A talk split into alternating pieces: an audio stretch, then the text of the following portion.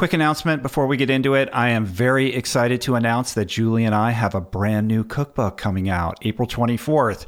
It's called The Plant Power Way Italia. We're very proud of it. If you enjoyed our first book, The Plant Power Way, I think you're going to freak for this one. It's inspired by our retreats in Tuscany and the cuisine of the Italian countryside. It's super next level, incredible photography, 125 entirely new and, of course, delicious plant based Italian recipes. And it's available for pre order now from all your favorite online booksellers. You can learn more at richroll.com.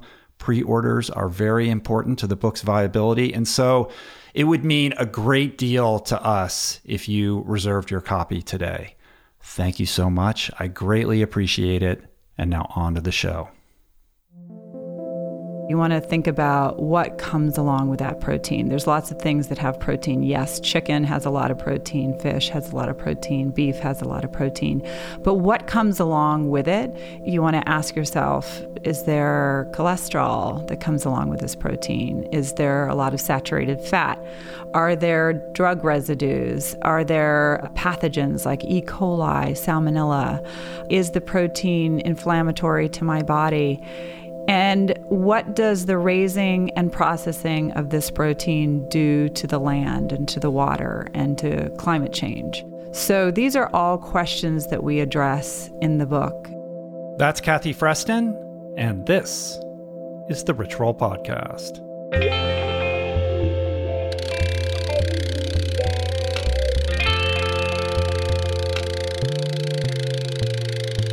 The Rich Roll Podcast. These days, it seems everywhere you turn, the conversation around food is all about protein. Protein, protein, protein. Every food label proudly emblazoned with how much protein it contains, as if we're in the midst of some kind of protein shortage, with the implicit message that more protein must be better, and that the only viable source of protein is animal products. But is this true? How much protein do we actually need to be healthy, strong, fit, energetic, and mentally sharp? And does it matter if we get it from plants rather than animals? My name is Rich Roll, and today we explore the myths, the truths, and the half truths when it comes to this hotly debated macronutrient with my friend Kathy Freston, who is returning to the show for her second appearance. Our first conversation was back in the fall of 2014, episode 109. For those unfamiliar, Kathy is a wellness activist and four time New York Times bestselling author whose books include The Lean, Veganist, Quantum Wellness, and her newest offering, which she co authored with former podcast guest Bruce Friedrich, that was episode 286. Check that out if you missed it, is entitled Clean Protein. And as you might have guessed, this is the focus of today's conversation. Uh, Kathy is a bit of a media darling, deservedly so. Uh, she seems to show up basically everywhere. She's been on the Oprah Winfrey Show, which inspired the great Ms. Winfrey herself and her entire staff to go totally vegan for 21 days. She's also appeared on Ellen, Dr. Oz, The View, Good Morning America, Charlie Rose, The Martha Stewart Show, and Extra. Her work has been featured notably in Vanity Fair, Harper's Bazaar, Self, and W. And there's a few more thoughts I want to share about this conversation before we dive in. But first,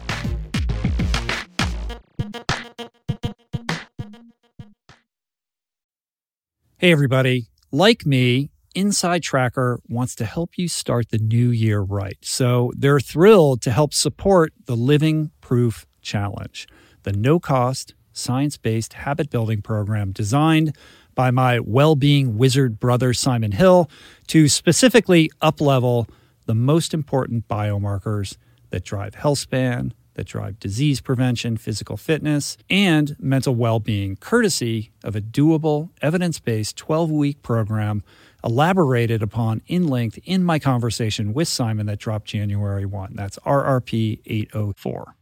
If you listen to that episode, then you know the program entails comprehensive blood testing at both the commencement and conclusion of the challenge.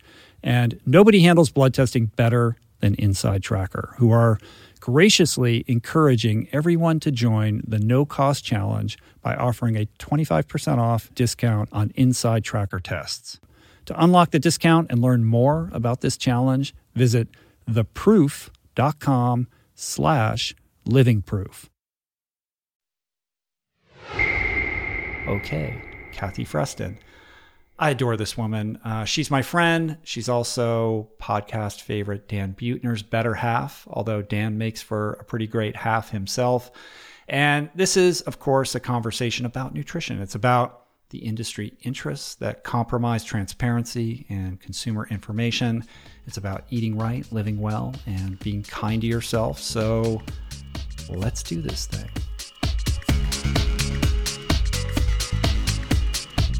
You are rocking this podcast, man. It's amazing. Well, thanks for coming by. Yeah. I appreciate it. You were one of the early guests on the show. I don't know what number it was, but it was like way back in the day. Way back in the day, and you like took off right away. I mean, it wasn't, you, you just like soared right away. It's cool. Here, actually, maybe turn that up a little bit so you're speaking into Like it. that? That's cool. Yeah, perfect. And I've had your lovely bow on twice. Yeah. And so you were due to come back and share with me. Yay. Congrats on the new book. Thank you. Your 5,000th new book. 5,000th book. I told Dan, let's just let's just take a little breather and sit out on the balcony and drink wine and not write for about Uh-huh. a year. And But- you're well, you're going to Switzerland next week, right? Yeah. So that's cool. Except Dan has to work, right? He's speaking at Davos. yeah, he's speaking at Davos. That's crazy. On happiness, That's a pretty powerful situation, isn't it? Yeah. I know. I'm nervous for him, but he's he's such a great speaker. You know. Does he get so- nervous when he speaks? He doesn't look like it. He looks like he just he it, he looks like he's winging it and having a great time, and Yeah. he just nails it every time. Yeah, he practices a lot. He uh, he goes over his notes a lot, so he takes Mm-hmm. it seriously. But then once he's on, he doesn't get nervous. Right? You can tell. Yeah, He's a pro. Just, he's well, he's. I think he's born to do that. He loves like if you ever come to our house for dinner, he's the one who will immediately stand up in a chair and give a toast. You know. yes, I've seen that firsthand. Actually, you know that he knows how to hold court, he does. He Yeah. holds court. He should be giving speeches. and we're all happy for him to do it. Yeah, totally. I'm know. like, do it. I'll Right. be the one on the sideline clapping. So Well, cool. It's great to have you here. I want to hear a little bit about what's going on in Santa Barbara because we've Mm-hmm. had these crazy mudslides. I know you're a little bit out of the orbit of where the real damage is happening, but what's it like to be there and see firsthand the devastation? it is. Um, it is a shock to the soul to see this stuff manifest right in front of you. You know, you're used to reading the paper and seeing things happen in the hills of Guatemala or you know rural China, and to know that there's a mudslide happening in your town that just sucks people out of their houses and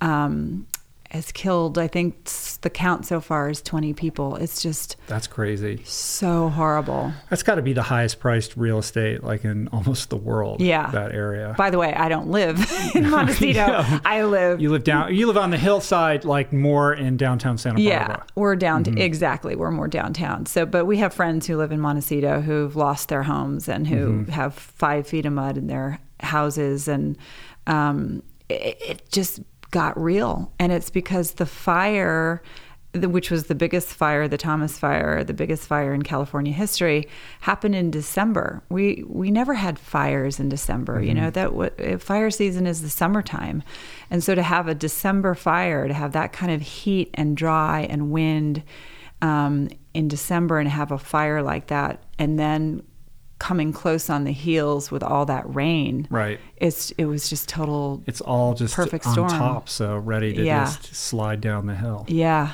Yeah. It's so crazy. And your friend Oprah like basically opened up her home to become like this staging area, right? As Oprah does. only she, only Oprah. She does, do. you know, and Ellen is up there, and you know right. they've been so hospitable to the first responders. You know, everybody's just the whole town has just come out with open arms and open um, hearts and how to help. But it's just it's stunning. You you really you don't get it until you see it. I Mm-hmm. mean, they're they're talking about cholera, you know, because there's so much raw sewage and um, rotting bodies. You know, there are animals that you, you forget that there are animal casualties as well. And so all of this is sort of rotting and decaying in the mud and poses a real continuing threat. It's cra- it's like a th- crazy third world problem. yeah, You know, in, in Montecito, and you know, California. like it doesn't seem possible, but I know. But you Yeah. know what? Doesn't it appear that things that were never possible before are happening more and more? Uh, I would say that's an understatement. Yeah, I you know? mean the the floods. You know, you you hear from a real estate agent, oh, and I, don't worry about that hill. You know, it would it would take a 500 year flood to to really. that person would know. yeah, yeah. And it's like those 500 year floods, those 100 year fires, they're happening sort of on a yearly basis Mm-hmm. now, and um, the chickens are coming home to roost, as it were. Well, it's crazy times. You know, I always, you know, there's that that kind of running joke on Twitter where somebody will say, "Remember that thing?"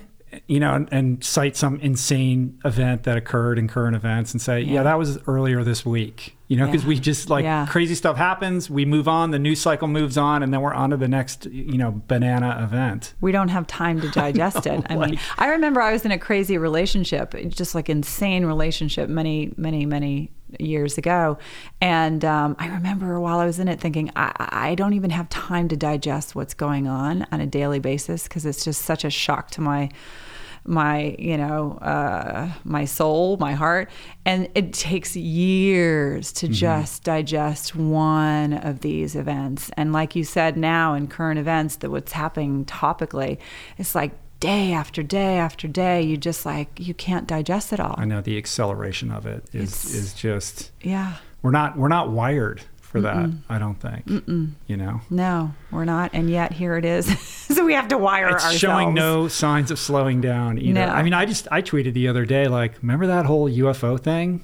Remember, like, that's right shouldn't we be talking about that a little bit That's more? kinda major. Like in any other time, we Yeah. would be like, hold on, like Yeah. stop the presses. I know. these pilots saw what they believed to be a UFO. These guys with like 19 years of flying experience, Uh, and we're just like, okay, well that was yesterday. You know? I know, because something more serious and more insane, like nuclear war, I don't know, Right. comes up. Yeah, well, the- takes yeah. Then the place thing in. Hawaii, you know. Yeah. it's like. I know. Wow. I know. All right. Well, we have the veganist here, the original veganist. So we're going to talk about that kind of stuff.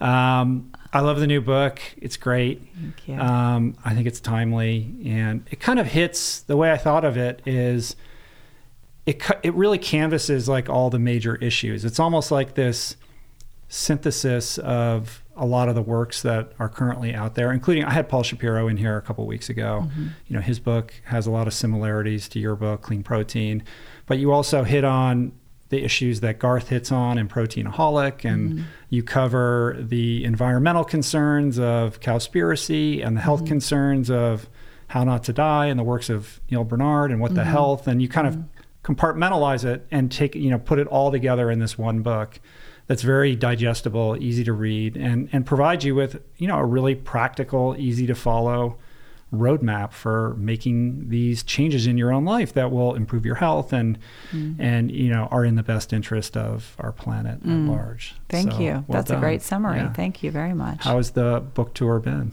The book tour has been great. I mean, it's a fun thing to talk about protein because it's a national obsession, you know. So as soon as someone knows you've written about protein, they have a bunch of questions or they have a bunch of comments or stories of what they've been through or you know, when they shift and and so this is really um, this is kind of a it's a buzzy conversation that is i think timely.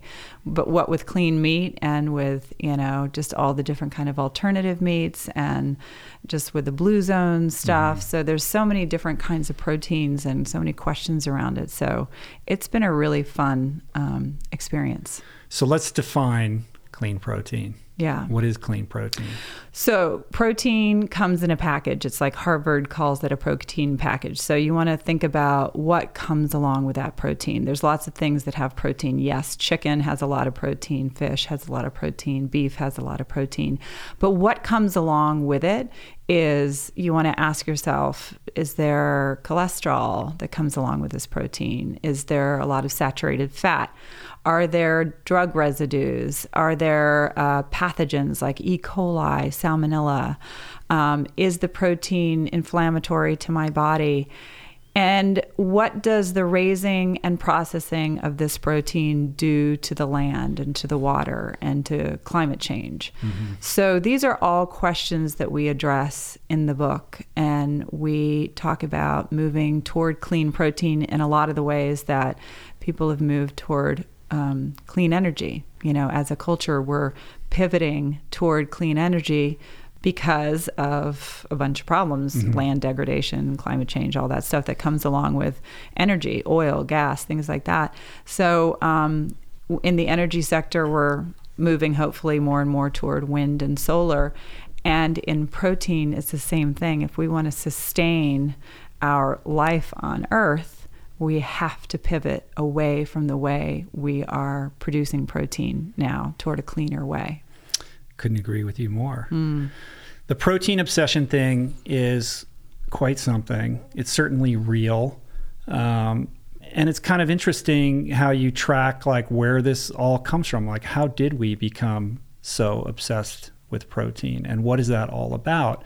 But before, and I want to hear about that. Before we even get into that, though, I think it, it's sort of important to even talk about what protein is. You know, our mm-hmm. mutual friend Ray Cronise, who you talk about in the book, mm-hmm. you know, he said he sort of famously said, like, I wish that I wish that word didn't even exist because it causes so much confusion. Certainly, protein is an important macronutrient. We need it to live. It's important for a million different reasons, mm-hmm.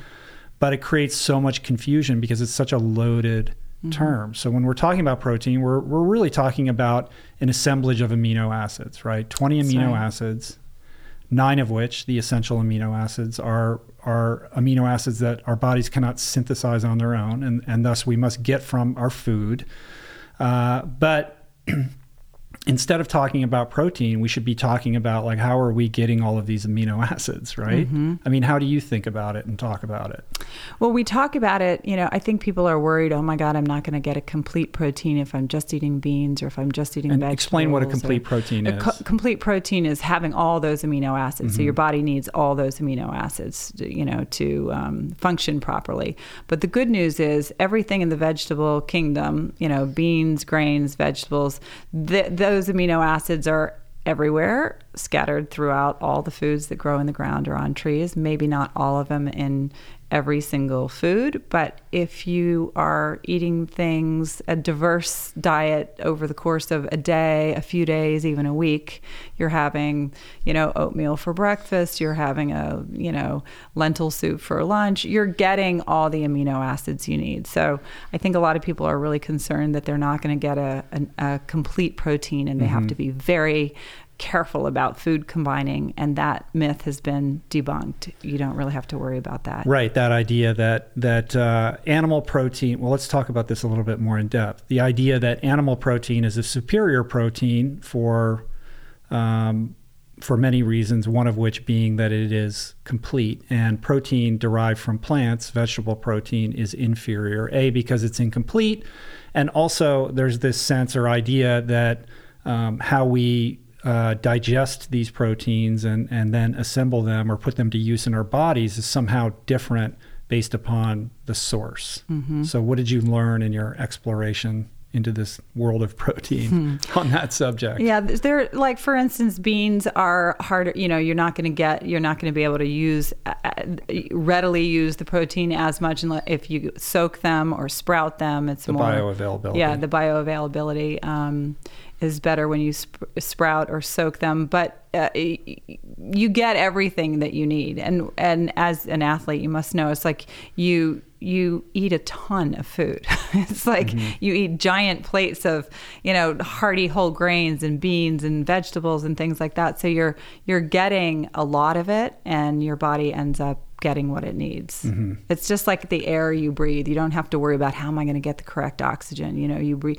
if you're athletic or if you're very active, you're you're breathing deeply. You're you know you're going to take in as much as you need. Your body does that. Right that's certainly been my experience, mm. you know, as somebody who's been eating this way for over 10 years at this point. Like the idea of building lean muscle mass, of, of you know, my body repairing itself in an expedite, expedited manner to, you know, train as hard as I train. It's just, it's just never been an issue. Yeah. You know, and I think there's this myth and this idea that, you know, if you're an athlete, you need more and, and, and that more is better. Um, you know, the recommended daily allowance, as you point out in the book, is about 0.8 0.8 grams per kilogram of body weight, mm-hmm. right? So in my case, that balances out to about, I don't know, some, somewhere between like around 70, 75 mm-hmm. grams of protein a day. And I don't really count, mm-hmm. but when I do pay attention to those sorts of things, I, I probably come in below that. Mm-hmm. Yeah. And I've read that the World Health Organization actually estimates it much lower. Much lower. That. Yeah. I think they're being cautious when they're saying that and they're kind of bowing to you know some some concerns that people have. But no you really don't need as much as you think you need. On average probably you know 48 grams for women 52 54 grams for men mm-hmm. um, but depending on how athletic you are how active you are you easily get that without even trying you easily get that kind of protein so is there any uh, studies or indication that you need more i think if you're a pregnant woman you probably mm-hmm. need a little bit more mm-hmm. what about for kids a lot of people who are interested in adopting a plant-based diet or mm-hmm. going plant-based like they worry about they're growing children. Yeah. And and I understand that. Like I'm sympathetic to that. Um, you know, it's easy to just kind of do what everyone there's there's comfort in numbers, right? So yeah. it's just like, well, that seems risky. You know, yeah. everyone else is doing it this way. It, you know, just to be safe, like I'm gonna mm. I'm gonna make sure that they have eggs or or whatever because mm. I don't want to step outside that paradigm. And then if something goes wrong, mm-hmm. I'm the mm-hmm. one who's to, you know to blame for that. Yeah. And I I, I can understand that fear. So. Yeah you know, I know that I know a zillion kids who have been yeah. raised vegan, plant based since day one, and they're all thriving and fine. So mm. I understand the the mythical aspect of that, but I'm sympathetic to the concern of the for sure, for sure, and that's why you want to talk to a doctor who's up on all the studies and who you know, is not mm-hmm. uh, against this this way of eating, but the like Dr. Spock in his seventh edition and uh, talks Dr. about. Spock. I know. Yeah, no, I was like, is that guy still alive? He's not, but he's he. Not? But that was the the final edition that he gave his approval uh-huh. to, and he said it's so healthy for kids to eat a purely plant based diet, and certainly Joel Fuhrman talks about this, doctor mm-hmm. Joel Fuhrman, and um, no, the research said even the dietary guidelines, which is so you know tilted toward uh, the industry and meat and everything. Even they said pregnant uh, women, nursing mothers, children of all ages, it's totally fine to be plant based. Mm-hmm. And by the way, the book isn't really a um, a book about veganism or being plant based or anything like that. It's really dissecting, you know, what kinds of uh, issues uh, come along with protein, so that that the reader can make their own decision about what kind of protein they want to opt for. Obviously, mm-hmm. we we end up in the place that plant protein is is healthier. You know, not only for you but for the for the land, the water, the climate, everything. But um, but yeah, it's it's. Uh, I think that the paradigm has to shift. I think when we look at how we're raising our kids now, kids are more overweight and even obese than ever. I mean, mm-hmm. childhood. Um, kids are getting type 2 diabetes. It's insane. It used to be called adult onset diabetes, you know, and now it's like kids are getting diabe- type 2 diabetes at a very young age. And that is just, it's wrought with so many problems, you know, that go along with that. And um, so I think it's time to change the paradigm. I think it's a it's great. Like, do we want to keep raising our kids the way they have historically been raised, so that they get addicted to this fatty taste, this very rich flavor of dairy and meat mm-hmm. and stuff like that? I think it's a good thing that we're shaking things up. Well, we have to. You know, we're we're facing this insane, you know, obesity crisis, like you said. heart disease rates are through the roof. One out of every three people dies of heart disease. Uh, diabetes by 2050, something like 30% of Americans will be diabetic or pre-diabetic type two. Um, it's these are the epidemics of our time. You know, yeah. it's it's absolute insanity. Yeah. And it's the food. It's you know, and when we look at the food, you know the biggest culprits. We have you know the, the animal products. We have the processed foods. We have the sugary foods all of that. It's all bad. Mm. and we need to innovate ways of creating healthy foods that are palatable for people and are and are also kinder on you know on our planet and mm-hmm. its precious dwindling resources. So if you've seen cowspiracy, like you understand what goes into generating these foods that we're obsessed with, and I would go so far as to say addicted to, and Yeah. it's just not sustainable in, Yeah. for by any stretch of the imagination. And grass fed's not going to cut it in terms of saving the planet. We need we need a new way forward, mm-hmm. and the way forward is right in front of our faces. It's eating plant based, and it is the for those that aren't ready to make that leap. It is the innovations that we're seeing in this cultured meat world that is rapidly descending upon us and very interesting. And it's so exciting to see these new innovations, you know, with clean meat, growing meat for cells from, you know, uh, so it's real animal flesh and sort of like a what will be a brewery kind of a thing. Um, but also the meat alternatives. And I'm a big fan of that. I'm, I'm not a purist. And I know a lot of people who are into super healthy ways of eating are kind of anti veggie burger, sausage, meat crumbles, stuff like that. I'm a fan mm-hmm. because they are far cleaner than the animal based versions of the burger or sausage or chicken patty. So even though it's not as healthy as a bowl of rice and beans and kale, you're having sausage that has no cholesterol, that has very little saturated fat, that has no salmonella or E. coli or drug residues. Um, it does not cause environmental havoc and it didn't cause any suffering. So, And they're getting better at making them taste good. yeah, they're so know. good. Oh my God, the Beyond Burger is beyond. Yeah, I mean, and I enjoy these things from time to time. Like I'm, I am one of those more purist people. You're a Um, super athlete. But, I mean, but but I but I recognize their importance, and I think that they have a very Yeah. you know very uh, you know strong, legitimate yeah.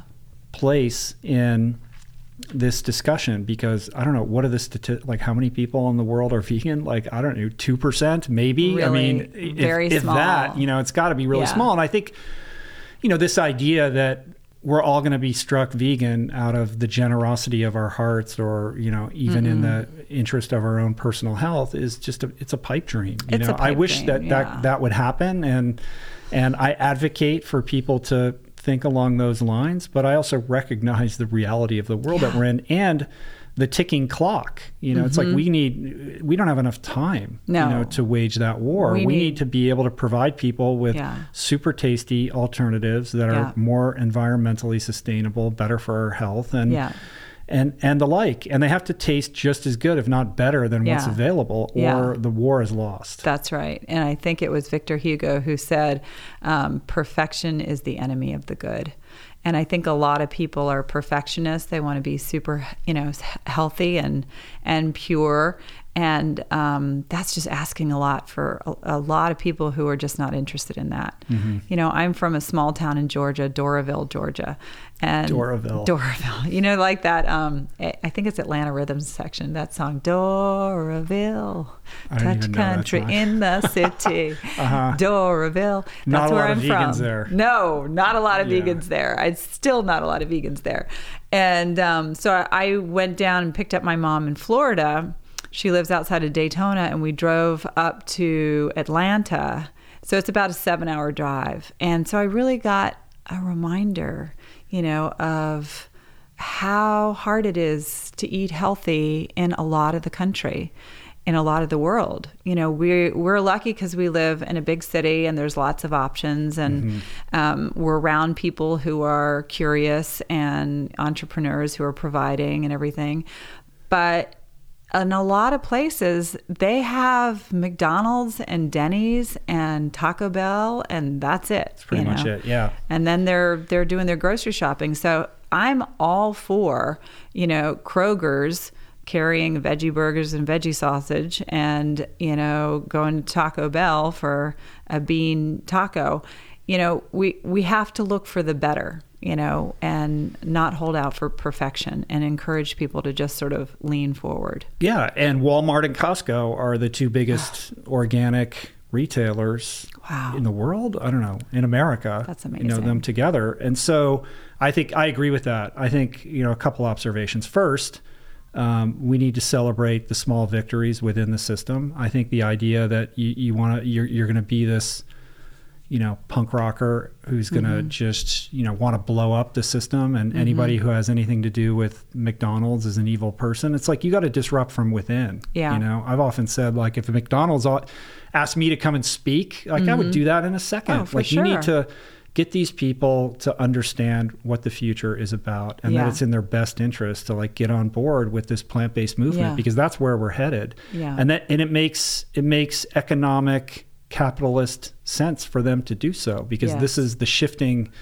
um, appetite of the millennials Mm-hmm. as they grow like you know young people they don't they have a whole different view on this whole thing like they're far more evolved than our generation Mm-hmm. Well, when it comes to this stuff you know we're attached to our ways. I think that's a natural thing that we we we grew up with certain foods and we are you know we're, we're attached to the way we think and millennials they're and Generation Z. I mean they're they're they're kind of seeing climate change. They're they're seeing their parents getting sick or their grandparents getting sick. So yeah, things And their are classmates. changing. Yeah, and that's right. That's right. you know and they're seeing uh they're they're also they've been raised on the internet and and they have an inherent expectation of transparency that Mm-hmm. that we weren't really raised on like wait you mean like we can't see like how that was made and they're not going to tell us like that doesn't sound right Yeah. you know whereas They're to us it's just it. like well that's the way you know It's that's always the way it is been. you know what i mean and i think on this other point of view you know kind of going back to your hometown uh, is this idea of uh, you know you're getting outside your bubble, right? Yeah. And and as much as I like to think that I'm a, a broad thinker and and I'm not just you know sort of in my bubble and I'm thinking about what the average person you know has to contend with. Like Yeah. we're in a huge bubble here, you know, We and it's funny like. When I go outside it and I'm like, oh yeah, like wait, people still do that? They still eat that way? It's like, Oh, yeah. you know, like I have to be reminded just in an airport Oh, when you yeah. see the Mm-hmm. line at McDonald's versus you know the line at at uh, well in the American Airlines terminal at LAX they have the um, Real Food Daily. Yeah. Nobody's in line there. Everybody's at McDonald's or whatever. I'm like getting one of everything for my flight just because. Except it's so expensive. Yeah. I went to get a burrito there and like one other thing and it was like forty dollars. I was What? like, please, no, that doesn't No, work. seriously? Yeah, it was it was crazy. Oh, that's I think the bottled water that I got with it was like nine dollars. But that's just the airport. I know it's the airport. Yeah. But that's not helping the problem. you know what I mean? Well, McDonald's is so artificially cheap. I mean, and it's just such a hit on the taste buds that people Mm-hmm. just love it, you know? And Well, I think I think that um, you know on this issue of the bubble, you know that's why uh, I feel so strongly about doing this podcast and trying to put the best show out there because it's able to reach people who live in mm-hmm. places like that small town, you know, and and Yeah. who don't have access to these kinds of ideas or it's just not part of the daily conversation yeah. And they're they get to participate in that and uh, and kind of expand their horizons by virtue of, of what the internet has to offer and, and why I think it's feel so like they're. Mm-hmm. part of a community. I think that's the great thing that you've created is you've created a, a community. I mean, everywhere I go, people say, "Oh yeah, I heard you on the Rich Roll podcast." it's like forget about I saw you on Ellen, but I I heard you on the Rich Roll podcast. You've got this great community of people who feel like they're not alone. They're not isolated. They are with and among other people who are wanting to grow, wanting to ex- expand their circle of care and concern. They want to do better for their bodies. They're they're creating the conversation. So you kick off all these conversations in, you know, first this online community, this podcast community you've got, but then people take it back into their families. Mm-hmm. They talk to their friends about it, and it makes it. It's a ripple effect. It's really true. Yeah, you know, you're so. you're you're dropping the stone in the pond, and it's rippling out there. Yeah, so this little studio here. It's funny because I don't.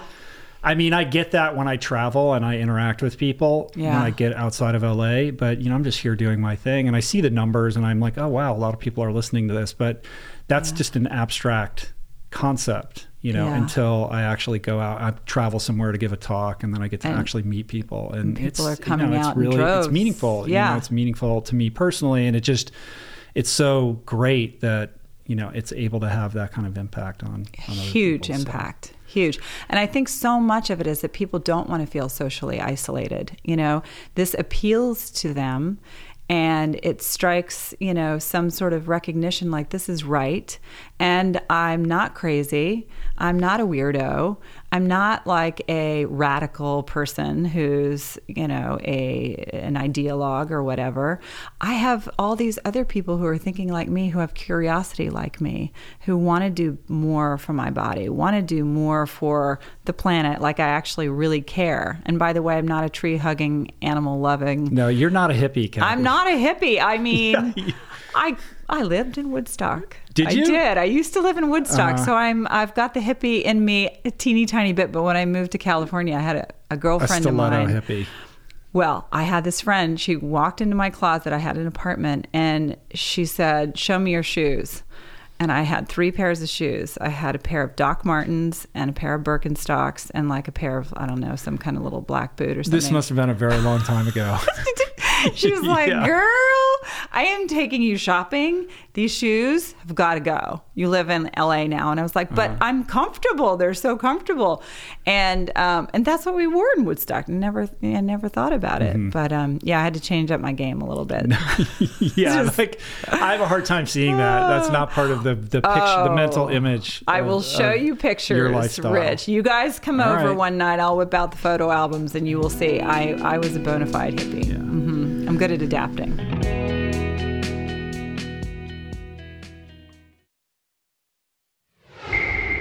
On this subject of protein, the number one question, obviously, mm-hmm. for anybody is, you know, where you get your protein. Oh, you're going to go plant based. You're going to go. Where are you going to mm-hmm. get your mm-hmm. protein? You can't get your protein, right? And and kind of baked into that is this idea that plants don't have protein.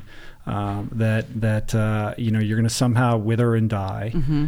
and what I'm interested in is what you found out in the process of, of writing this book about how we got to this place where that myth became the predominant sort of conventional wisdom about mm-hmm. food because it didn't just happen out of the blue. Like mm-hmm. there are vested interests that yeah. that you know benefit from us believing this. Yeah, well, you hit the nail on the head. It's vested interest. I mean, there's an industry that is producing a product, and in order to sell that product, they have to sell a story, and the story is that you need this product, and that product is animal protein.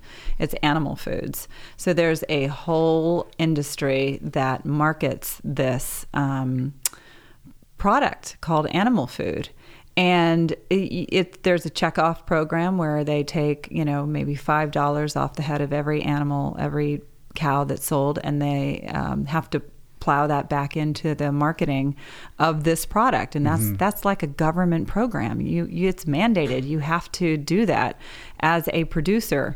So and to put a pin in that just for a quick moment yeah. when i had Neal Barnard on the on the podcast he told a story just to kind of illustrate the checkoff program that that's why you see these ads for like I don't know if this is specifically correct, but like Pizza Hut with the cheese in the crust, oh, or oh, yeah. you know the Taco Bell burrito that has the super duper extra cheese or whatever. Mm-hmm. It's because there are actually government checkoff dollars that are being funneled towards these advertising agencies and these mm-hmm. corporations to market these food products. So the government is actually in bed with the fast food industry, the animal agriculture industry to push these products, and there's no uncertain terms about it. And that makes you just kind of wake up and say, wow, there's no one really advocating for me. You know, it's not the government. They're not advocating for me.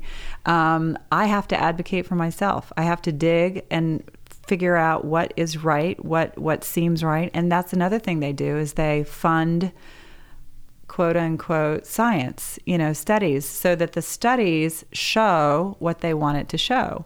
And I'm sure, you know, you you've seen like studies you can make it come out a lot of different ways depending on how you sort of structure structure it and mm-hmm. you know talk about it and so so that the results get so confusing. So the person who wants to understand about how much protein they need or what you know what they're missing or is it safe or whatever, there's a lot of um, shoddy science out there, but there's also a lot of half right science. And that's the most confusing is when there's a kernel of truth. And so you say, oh, yeah, that's true. I know that to be true because I read that somewhere else.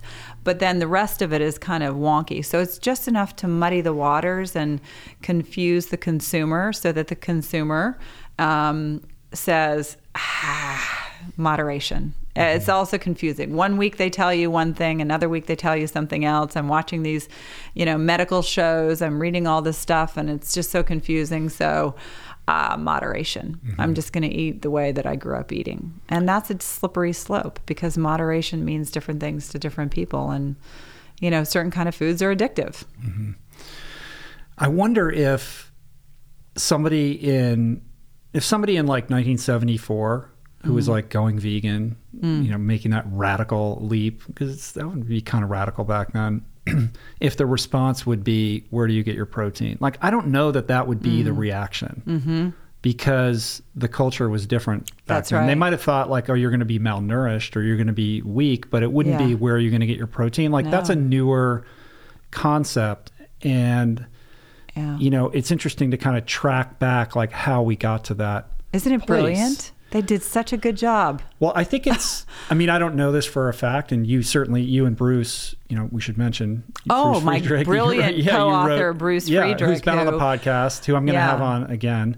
Um, Who's you know so eloquent and intelligent about all these matters. Damn smart. Yeah. Damn smart. he you know i think my sense is that this all kind of came online in a big way um, with the with the explosion of like body bodybuilding culture mm-hmm. and Arnold Schwarzenegger, and when these bodybuilders in Venice Beach started to mm-hmm. try to gorge on protein, and they were the first ones to kind of take to figure out what whey was to go to mm-hmm. these cheese producers and get that extract and like make these mm. supplemental Right. nutritional products out of what was essentially being thrown out The waste. by the dairy. Yeah, it was the waste yeah.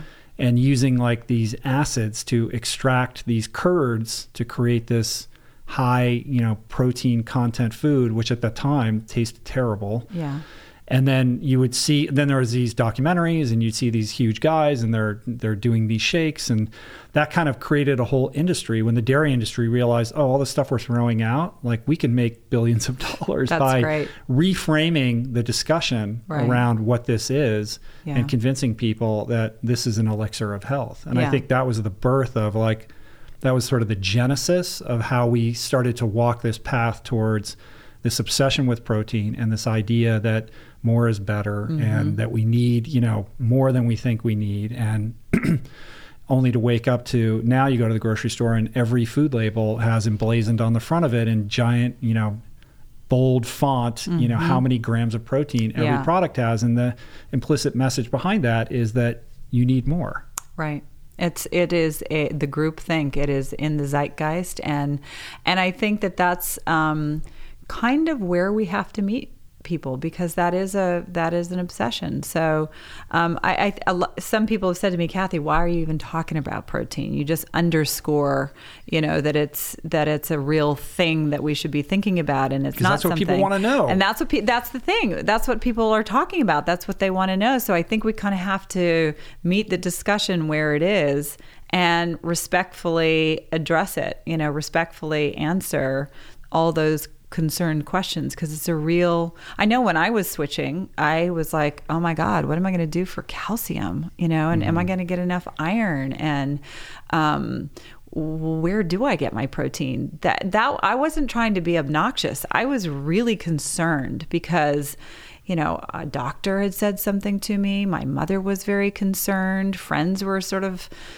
lecturing me about, you know, the mistake that I was making. So I was asking these questions in earnest. And I think that it's tempting to sort of laugh it off with a joke and you know say oh i eat children you know to get my protein and but it's it's not it's not funny not to helpful. people it's not Yeah. and it's not helpful i mean it's a real concern and um and there's also i think there's like a what's the word it's not a placebo but if someone is moving away from animal protein and they're not eating well if they're tired or they're they they're sick or they're they're going to blame it on protein Right. It'll be the first thing they're gonna. yeah. So I think it's actually really important that we talk about this and we talk about it a lot because there's a lot to counter. There's a lot of So when someone asks you where do you get your protein, what do you say? What is your do you have a canned response or do you take that on a case by case basis depending on who you're talking to? Um, depending on who I'm talking to, but the truth is is pretty much always the truth. And I'm a big beans fan. You know, I am. My partner is Dan Buettner of. Mm-hmm. He's the founder of the Blue Zones, which is um, study of populations around the world where people live the longest and are the healthiest. And so everybody listening knows who Dan is. He's a well. I just love singing his praises. He's so brilliant, and uh, so I'm with He's like dreamy. He is dreamy, and you know what the best part about him is? Is that he makes the best damn beans you've ever had in your uh-huh. life. This man has recipes from all over the world on how to make beans taste good. So and he says that the single best thing you can do for your health and, lo- and to promote longevity is to add in at least a cup of beans a day. So I'm a big fan of, of, of beans. You know, lentils, one cup of lentils, which is like a an inch basically in a in a measuring cup, um, has 18 grams of protein, and one egg only has six grams of protein. And most people eat eggs because they're thinking, "Oh, I need my protein," mm-hmm. but there's not a lot of protein there. There's roughly half as uh, in the yolk and half is in the um, in the white. But so with one cup of lentils, you're getting 18 grams, plus you're getting tons of healthy fiber and iron and antioxidants and um, and you're feeling full because of all the fiber and you're not getting all that cholesterol. So it's just a matter of you know talking about where we get our protein so i that's my favorite i, I eat hummus for a snack you know at the end of the day um, dan is big on wine at five or mm-hmm. six whatever and we, we have a little hummus and crackers and i have you know lentil soup and crusty bread for lunch or um, you know black bean burger whatever i just i just love beans that's my favorite source of protein yeah, well, that's a great response, and that sounds delicious. I would like to come over to our house, bean stew or whatever. Dan will cook it's you something up. stew. Yes, exactly. Um, that's my favorite.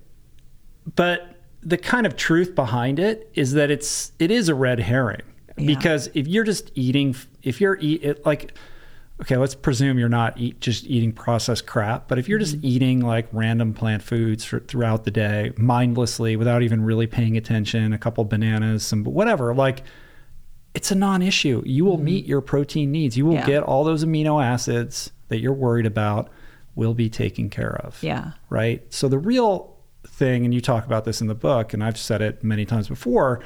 Um, the thing that we need to be sort of focused on, or we need to kind of shift this discussion towards and is away from this issue of protein and onto fiber because people are not protein deficient. They're eating too much protein. They're probably eating two to three times as much protein as they mm-hmm. need, and those are the sedentary people. Mm-hmm. But I don't know what the percentage is. Maybe you know. Uh, most people are are fiber deficient. deficient. They're not. They're not eating any fiber. Ninety percent of Americans do not get enough Is fiber. It ninety. Yeah. So and and fiber. That's the question we should be asking each other. Not where are you getting your protein, but where are you getting your fiber? Are you getting enough fiber?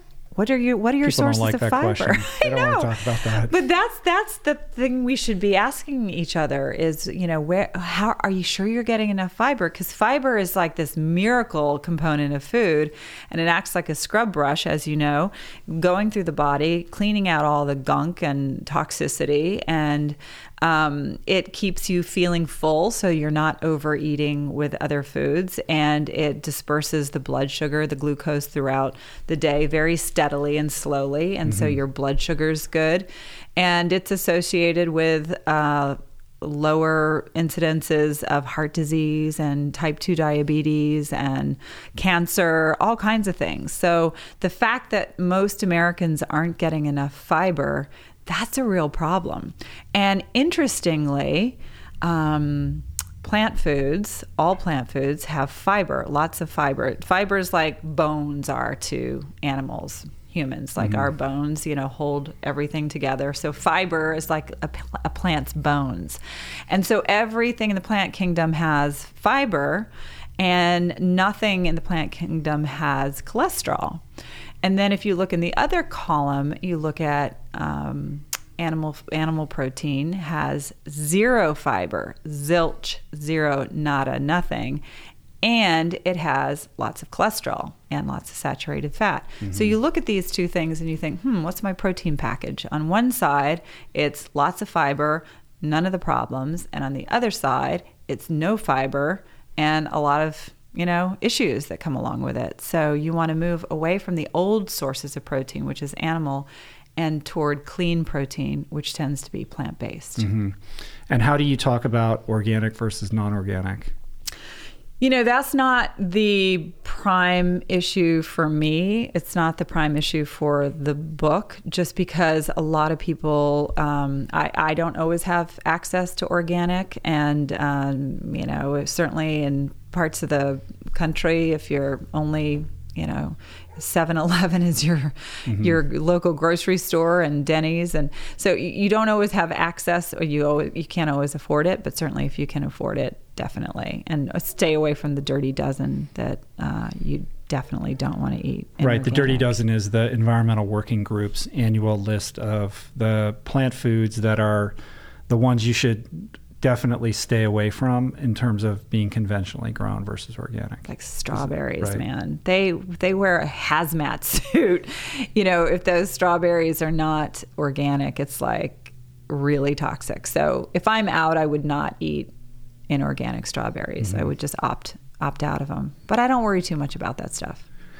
I think it's an exciting time right now. I think we can agree that this plant based movement, this vegan movement, has finally sort of uh, reached that tipping point where it's part of the mainstream discourse. And that's due in no small part to books like you've written and these documentaries that are sort of being released with, you know, increasing frequency that have people talking about these things. But at the same time, and I've talked about this before on the show, there seems to be kind of a a war for the hearts and minds of people mm-hmm. right now. On on one side, we have plant-based people like yourself and mm-hmm. many of the doctors and nutritionists and dietitians that I've had on this program and athletes, et cetera.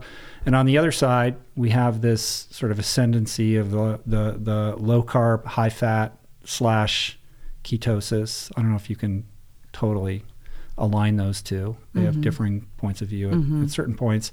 Um, but that seems to be very popular right now. And I would imagine just, you know, in your world and the circles that you yeah. kind of, you know, navigate through that you're you're you're hanging out with certain people that are on board with that right now. So mm-hmm. when someone comes to you and says, "Oh, I'm, I lost all this weight," or "I'm doing ketosis," or "I'm all about that," like, how do you think about that and talk about well that? it breaks my heart number one. And number two i'm old enough and hopefully wise enough to know that i can never change anyone's mind. And so if someone is set on doing something or eating a certain way it's not on me to try to change them. I think someone has to be curious from their own um, place. So it is really unfortunate um, that this paleo ketosis sort of thing is on the rise. But I, I get that people want to be fit and they they read certain science and it seems like it makes a lot of sense. Certainly, I have brothers that are on that diet, you know. Um, but I would say that wellness and well being and health is not a singular sector of the pie, which is our individual health. That's part of it. But it's also the planet. It's also the climate, it's also our land and our water and our trees and our um, our natural preserve. So you want to look at your diet, your choices, and determine how does that not only affect me, my body, so I can understand, you know, maybe for whatever reason mm-hmm. you think that this is better for your body. Let's look at it and and see how it does for the environment. Is that let's look at animal agriculture. If that's if that's really um, what you want to eat let's look at see what it does. And the science is pretty clear on that that the like there's a, a report called livestock's long shadow done undertaken by the united nations. And they determined that um, livestock causes 18% of all global warming gases and it causes land degradation and sucks up all this water usage and um, creates these cesspools of problems that go out into our food system and chops down rainforests so that you know grazing for cattle, which then releases all the climate change gases. Um, it was revised to say, I think it caused 15% rather than um, 18%, mm-hmm. but the World Bank says it caused 51% of all climate change gases. So that those are serious numbers. So that means that it causes more problem for the climate than all the transportation sources put together, all the trucks and cars and planes and everything. So you want to say, okay, let's look at something that's good for my body that's good for the land, the water, the climate, and not to be too precious, but like let's honor these other creatures on the planet, mm-hmm. these animals, you know. Again, I did not grow up to be a touchy feely, tree hugging animal lover. It's not like I um, popped out of the womb that way. But once you see how animals are treated, even in the best of circumstances, they cling to life. They do not want to die. They have bonds with their families and it's it's just kind of disturbing. It's a shock to the conscience what's happening on a vast scale. And as countries get wealthier, like China and India, and they're seeking to eat like we eat, more protein, th- then it's it's pretty shocking what's happening. So we want to consider the whole picture, mm-hmm. a holistic idea of health. And interestingly enough, plant based sort of hits all, checks all those boxes.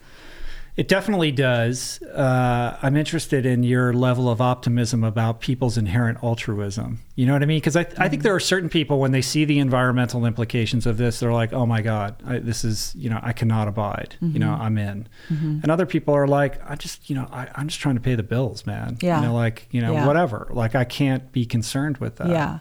Well, your listeners are the former. Your you know your community is people who are thinking about it, who are altruistic uh, to at least some extent, probably a lot, and who uh, are very um, progressive citizens of this planet. But that's why I'm a big fan of alternative meats. And like, let's have McDonald's have mm-hmm. a veggie burger. Let's do that. Let's get clean meat passed, and let's let's not fight against this stuff because that's progress. And a lot of people definitely just want something that tastes good and uh, it's affordable, it's available, and that's it. Mm-hmm. I know a lot of people like that myself. That's not going to change. So let's get those things out there. All those entrepreneurs who are out there working on things, let's support them. Let's make it let's let's lift them up and and not be so purist and you know perfectionist that we all have to eat you know absolutely perfectly organic and and um, uh, things that grow in the ground or on trees. Absolutely. Yeah. You know, I, I'm shocked at my own evolution with this because I I watched a video that I that I did like this was this was like a maybe two years into being plant based, and mm-hmm. PETA came to my house and Lisa Lisa mm-hmm. Lange interviewed me for for a, a little video that they did. And at that time, I was still somebody who, like, my life had been changed dramatically by eating a plant based diet. Like, mm-hmm. 180 degree difference. Um, revolutionized, you know, how I felt, how my body performed. But I was still very much of the mind that this was just about me and my personal health. Mm-hmm. And I was starting to sense, you know, the power of advocating for this lifestyle on behalf of other people taking greater control of their own personal health. But the idea that that you know these that these decisions had environmental implications and that there were ethical considerations to be thought about. Uh, it was just not part of. I wasn't comfortable going there yet. That wasn't like my mm. thing. Mm-hmm. And now, like that's a huge part of yeah. how I see all of it. But I wasn't ready to hear that then, even after being a couple years into it. Right. So I'm sensitive to people who are standing on the outside of it um, and how easily that door can get shut because people don't want totally. to be preached to, they don't want to yeah. hear about it. Uh, you know, so on the one hand, it's like, hey man, you got to go on your own journey. Like, mm-hmm. let's support you on your journey, and then you have to balance that against this ticking clock that we're on. Like, mm-hmm. you know, we're like the mudslide, like everything that's going on right now. Mm-hmm. There's a there's a sense of urgency, I yeah. think, as well. Yeah. Um, so I don't know where I'm heading with that. Just well, like, we are. We're kind of at a fork in the road, and um, no pun intended. But there's, you know, we can definitely keep as a culture going the way that we're going, and uh, stay obsessed with protein. And the climate keeps amping up, and you know, we keep getting angrier, and we keep getting fatter and sicker, and it can go that way. And I don't know how things turn out or we can go down another road. And we talk about this in the book that, you know, if enough um, activists, food activists, wellness activists really get in there and empower entrepreneurs and support businesses and you know talk about this stuff and change the way schools are serving lunches to kids and we go and we talk to our employers and ask for more options we can change the culture. I mean, that's the way that's the way things happen. But it's kind of in our hands. It's uh, it's literally in our hands. It's a fork. Which yeah, there's no there's no conspiracy to repress us. I think the market just responds yeah. to demand, and we have to shift demand. Yeah, and you know that that begins with our own personal choices, and then how we kind of carry ourselves yeah. you know, in the world. But you know, I think we can all agree when we look at factory farming that it's an abomination mm. and the way these animals are treated is just abhorrent like it's just it's just there's no ethical argument to be had. It's just it's terrible across the board in every way shape or form.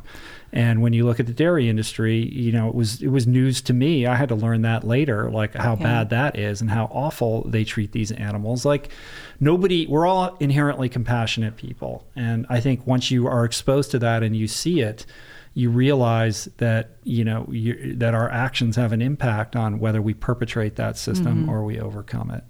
And there's a numbness that is required you know to keep your eyes shut to that and your awareness away from that because it's you know 20 years ago maybe you wouldn't really know how animals are treated but now it's so. We all have computers. We can all see stuff. We've seen things on the news you know.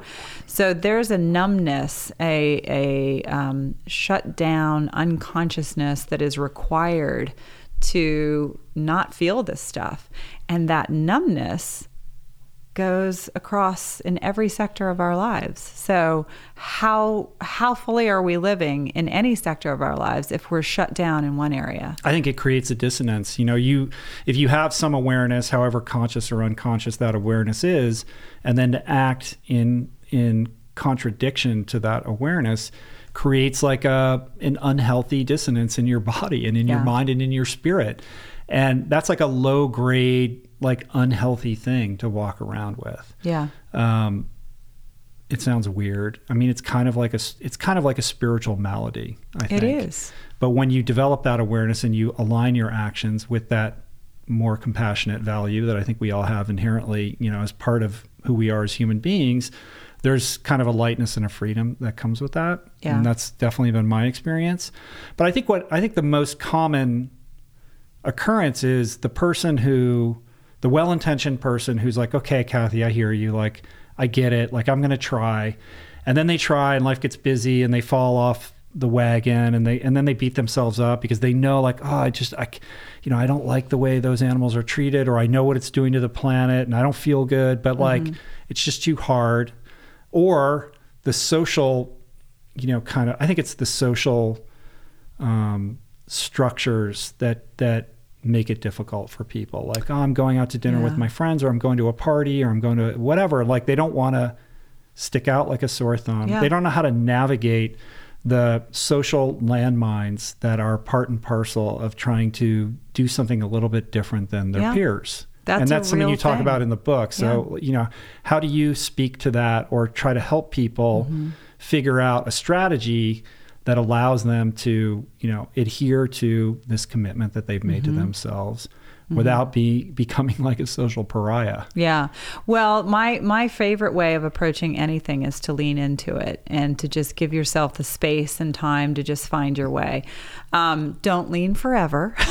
don't take forever to lean, but lean into it so that you find your way. So you're not going to show up to uh, a dinner or a holiday and starve. You know, you want to you want to just give yourself some time to to figure things out. Like how do I prepare? We've got a lot of tips and tricks in in the book and how to you know have a snack before you go out if you don't think your relatives are going to have anything, or how to stop by the grocery store, bring some leftovers so that you can bring something to a dinner party or a holiday so you you feel like you're you're part of everything but i think you really hit on something that's very important and that is social isolation. You don't want to stick out like a a pariah. You you kind of want to be part of the community. Mm-hmm. actually i you know I, I grew up very attached to my traditions and my you know friends and community and stuff like that. But once i started learning about it i was super excited. I didn't really care. I was very happy to be an oddball and mm-hmm. actually kind of proud of it. I'm like oh my god i love that i'm in on this early you know? And it's still early. I mean to be in on this now you're still early.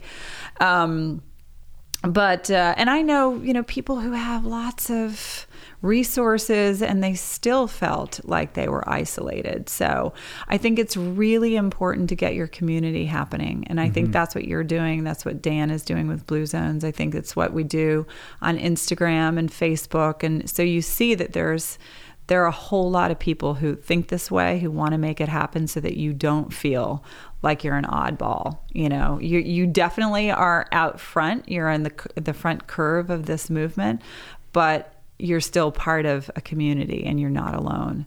And then once you see all the great food and you start entertaining and you have friends over, I would say fully 75% of my friends are meat eaters, but when they come to my house, they have great food and they always return saying, "You know what? I can do this. I can eat less less meat." And little that's how change happens because we normalize it. You know, people who are eating this way, we normalize it. That's why I'm I'm I kind of believe in the 2% rule. Like if there's 2% of anything, just let it go. Don't be annoying. You know, if you're in a restaurant, you don't want to quiz the waiter are you sure? Are you absolutely mm-hmm. sure there's no egg in this bread? You know it's like you're not doing any favor to anyone. You're just making the whole plant-based thing seem stringent and annoying. Annoying. Yeah. yeah. So like go with it. Do the best that you can and serve great food. And and once you find some people to follow on Instagram and and uh, Facebook that they're uh, we're posting great pictures of recipes. I know you guys have amazing cheeses at your house, and I love coming to your house. And I'm sure if people come to your house and have cheese and crackers, they're like, "Oh my God, I can still have my cheese and crackers." I, I didn't realize that. Yeah, they're like, "Amazing!" They they're like, "What? There's no dairy." They can't believe yeah. it. You yeah. know, they can't believe it. But in fairness, like everyone knows now, like everyone knows when they go to your house, like, yeah. you know, they're going to have a plant based meal. Similarly, at our yeah. house, I think somebody who's just beginning, I sort of analogize it to when you're newly sober, you're like, mm-hmm. oh my god, I have to go to a wedding in six months. What am I going to do? Like, what am I going to yeah. do? How am I going to how am I going to go to a wedding yeah. or a rehearsal or a bachelor party or whatever? Like yeah. whatever it is, right? Yeah. You future trip.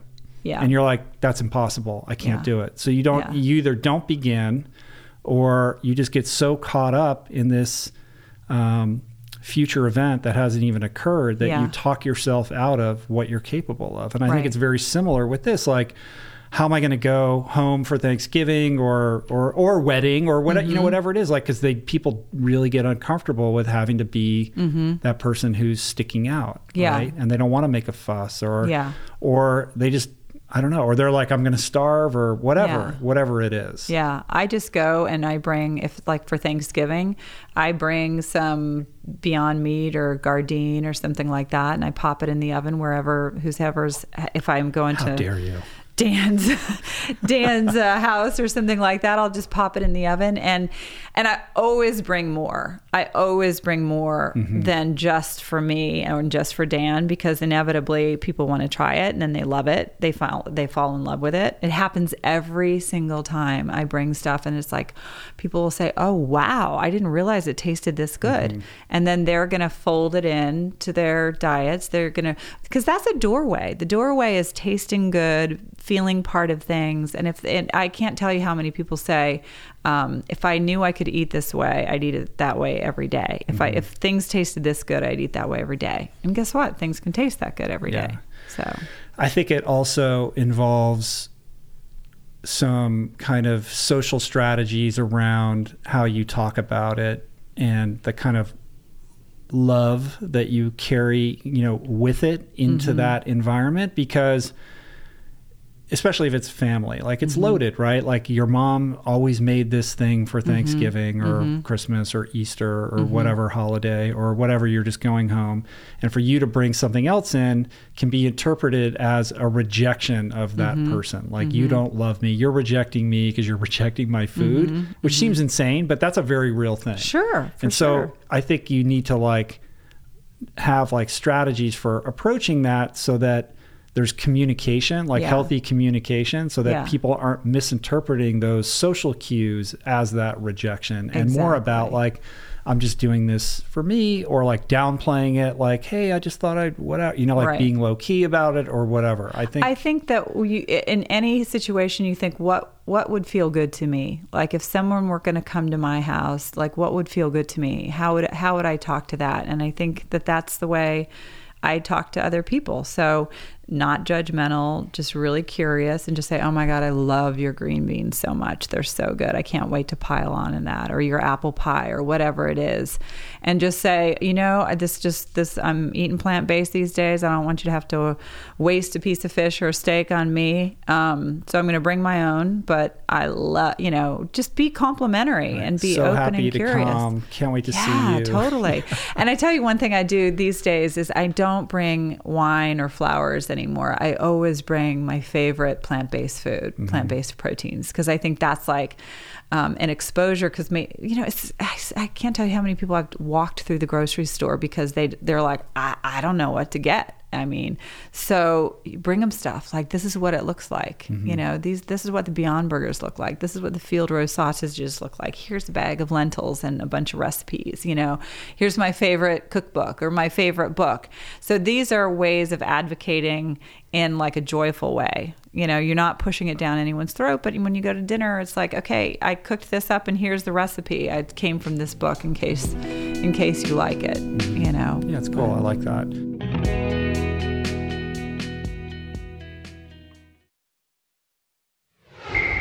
Let's talk about the the clean meat stuff. Have Yeah. you tr- have you tried like Memphis meats or any of these things? Would you I try it? haven't, but I sure would. You would? Absolutely. Yeah, I would definitely have a meatball that's Mm-hmm. real meat. If it was clean meat, and clean meat, you know, is meat that is real animal cells grown from the cells into real animal flesh, but no slaughter. So it is cruelty free, no environmental footprint, definitely not as healthy as lentils, you know. I'm not saying it's healthy, but it's clean. And so it's clean on the conscience, of course, because the animals aren't hurt, and it's clean on the environment. So yeah, I would definitely have a meatball. Would you? I don't know. I don't know. I you know Paul Shapiro tried it. Uh, I mean that guy's been like vegan vegetarian forever, right? Yeah. He's like, but but you know he's writing a book about it. He's going to try it. You know, Yeah. ethical vegan vegetarian. I don't know. I don't know. I don't know. I don't know. It's a good question. I'm sure that eventuality will present itself. Um, I would. I would. I'm. I mean, I, clearly, like we're not the market for that. Like, Yeah. I actually got freaked out by the Impossible Burger. Like, I don't tasted so much. I don't like really meat. like. I don't really Yeah. Uh-huh. like it. I think it's great that it exists, and I think that it's an important product. Yeah. Uh, that be made available for Mm-hmm. people, but for me, it just weirded me out. You know, Too so meaty. like, yeah, and so I can't imagine what like a real bloody. meatball. Yeah, like I it know. would be. And I think, you know, maybe just out of curiosity, I, I would, but um, it's not like, oh man, that's going to be my jam. You know, Yeah. there's no way. Yeah, but man, it's a game changer. It is It a game changer when when all these uh, food suppliers are you know putting in hot pockets and they're supplying schools and fast food places. When that, it's like when um, you know electricity was discovered or kerosene was discovered. Oh, we don't need whale oil anymore, and Right. overnight whale oil became obsolete. That's what's going to happen when this clean meat gets up to speed there ain't going to be any need for animals, and that's going to be a game changer. Yeah, my hope is that we'll we'll look back on this era uh, and think, you know, how about barbaric was that that we that we had this whole system set up to raise these animals and torture them and Yeah. the impact that that had on the planet and the environment and you know it just didn't it doesn't make sense Yeah. right when there's this alternative that is so much more environmentally sustainable and clearly there's no there there isn't well there is I guess there is a I mean, there's a there is a small ethical quandary. It's sort of like a stem cell argument. Like, okay, Mm-hmm. well, what is this that we're eating? There's certainly an ick factor that we're going to have to get over. Um, some. But there's a bigger ick factor if you look at the slaughterhouses. yeah, if you like, people are like, oh, that's gr- it's lab grown. Like that's just weirds me out and it's gross. Yeah. But like, all right, well, but you're cool with like all the hormones and these these animals that are And- like walking around in their own fecal matter. Totally. Like, you know, and like, so- scalding and peeling off the skin and cutting off the hooves. And I mean, it's gnarly. It's gross. Talk about an ick factor. All you have to do is Google factory farmed meat and just look at a slaughterhouse video. Mm-hmm. And that is like so full of ick. You know, so, but there's a But reason. there'll be an acclimation period to this. Yeah, I oh, mean, for sure, I mean, for like sure. I have a hard time imagining that I'm going to sit in the back seat of a car that's going to drive itself, but clearly that's going to happen. It's happening exactly. This is happening, and and you know the the clean meat can't happen fast enough. Personally, I'm not gonna. I don't think I would consume it uh, regularly at all. I'm definitely gonna taste it because on principle, I want to say, hey, I have no problem with this at all. Um, but like you, I've lost my taste for meat, and I actually love the taste of plant based food, and the simpler the better. I'm kind of I can kind of eat like a peasant, you know, bowl of rice and beans and some local vegetables, and I'm so happy. It doesn't take much, but then every once in a while I need a burger. You know, I need a hot dog. We went to an event last night, and they had a, um, a one of those food trucks outside of the event that sometimes they serve burgers and hot dogs, and I was like, oh damn, because I've I've got the munchies. You know, it's been a long night, and I want to have something. And lo and behold, they had all these veggie burgers and hot dogs and everything, and got to eat. I got to dig in just like everybody else, and it felt it felt a little wicked, you know, certainly not healthy, but it was fun. It's amazing how uh, how many places have the Beyond Burger now. Like you know, burger places all over the place. Like Mm-hmm. Yeah. most places now have some kind of veggie patty option. Yeah. you know, and that was not the case even a couple of years ago. No, it's changed so much so fast. The world is definitely changing, and and I think we as food activists we have to embrace that and empower people to try this stuff, feel good about it, not shame them because it's got a little oil in it or you know it's a little bit processed or whatever. It's the better, so we want to fight for the better. Um, let's talk about Bruce and GFI. Yeah. So, Good Food Institute. You're like on the board of directors or advisors. I'm on the board of directors at the Good Food Institute. Yeah, You go way back with Bruce, right? Bruce and I have been friends for, gosh, over a decade now. And Mm-hmm. he's always been someone I looked up to so much. He's so brilliant. I mean, whenever I needed something like an insight about something or fact check or what do you think about this or what's your opinion on this, Bruce is sort of the sage. He kind of knows everything. So we were having dinner at Crossroads, um, I think a couple of years ago, probably two or three years ago, and we were talking about clean meat and what's coming and protein and everything. And I said, you know what, Bruce, you should write a book called The Future of Protein. And he said, that's a great idea. Why don't you do it with me? And I was like, no, I'm tired. I don't want to write 20 books. I don't want to write right now. You and you don't need me. Just do this. He goes, well, I'm not going to do it without you. And I said, well, how about I'll, I'll, I'll just work on a proposal. Let's see how it comes out. And we sent it in to my agent and. So that's how we we wrote the book together. But he mm-hmm. is he is just about the smartest, loveliest human being and the most hardworking human being you've ever seen in your life. I mean, I I, I get emails from him at all hours where he's doing you know work and just empowering people to help these entrepreneurs so that they can create. That's what Good Food Institute does. Actually, they Yes, let's talk about like what Yeah. they're doing and, and maybe like I had Bruce on it was a year ago. Like maybe what's going on more recently with GFI and what your involvement is. Yeah. Well, so they're um, they are um, going into universities. They're teaching um, clean meat courses. They're teaching clean protein courses. They're and um, uh, they're going into food systems. They're uh, they're supporting entrepreneurs, sort of like uh, incubators, really helping people formulate their business plans, get funding, get it out there. So they're they're all about moving the world toward more sustainable protein. They're amazing. Mhm. And so, what is your? Do you have like a? You don't have a daily like involvement with them, No, right? But you're just sort of like an advisor to them. I'm them. an yeah, I'm an advisor. Uh-huh. Yeah. That's yeah. cool.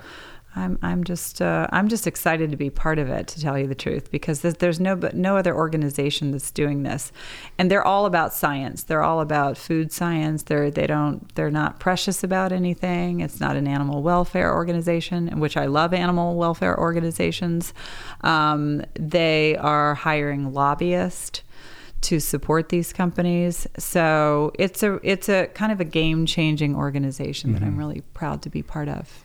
Right. And the big players right now in this space are Hampton Creek, or they Mm-hmm. just rebranded their name, right? Are they they called Just now? Did they change the name? Oh, I didn't. Yeah, they I'm not did. sure. I think they did. I think it's called Just. Yeah. Uh, Beyond Meat, obviously. Mm-hmm. Impossible Foods, Memphis Meats. I know there's a number There's other. a you lot do of like a- Hungry a, couple Planet. case is, studies is in the book. fantastic. Yeah, there's um, and Tofurky that's been around for a while. Field Roast that's been around for a while. The early adapters. You know the. Um, Gardein. Cardine, yeah, there's Follow Your just so many good ones, so many good ones, and good people who really, really have a mission. Like they have a purpose-driven mission that they want to make this world better. They want to make human health better and the environment better. So, it's exciting to support them.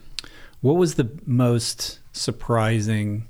Like you, you've been at this for a long time. Like Mm-hmm. you've been around the block in the vegan world. But in the process of writing this book, was there something you came across that surprised you that you didn't know, or or that you learned that you thought was you didn't realize going into this process of writing this book? I didn't realize how big of an issue protein was. I did not realize. I mean, I knew it was an obsession. I didn't know to the extent that we are consuming protein. The the uh, amount, the vast amount of animal protein that we're consuming and the the just the massive fallout from it. So it just feels all the more critical to me that we address this protein issue, that we really parse it apart and talk about it, and we become activists. So this is not even about just changing, because I think a lot of your listeners are already on board. This is about this book being a tool for activism. Like you, if, whenever someone says, ah, "I don't know, I need my protein. I don't feel good unless I have my protein." here's here's here's a tool that you can use you know because it is it is an ongoing problem and it's not going away so we have to take it into our own hands and become protein activists clean clean protein activists Mhm.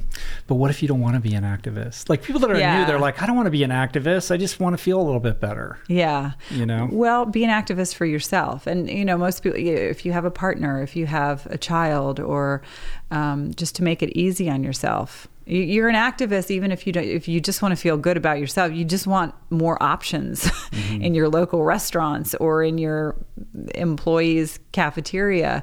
You know it requires a certain level of activism. I was just down in florida with my mom and she has a local pub you know that her condo people go to and um, there's like nothing to eat that you know I could eat.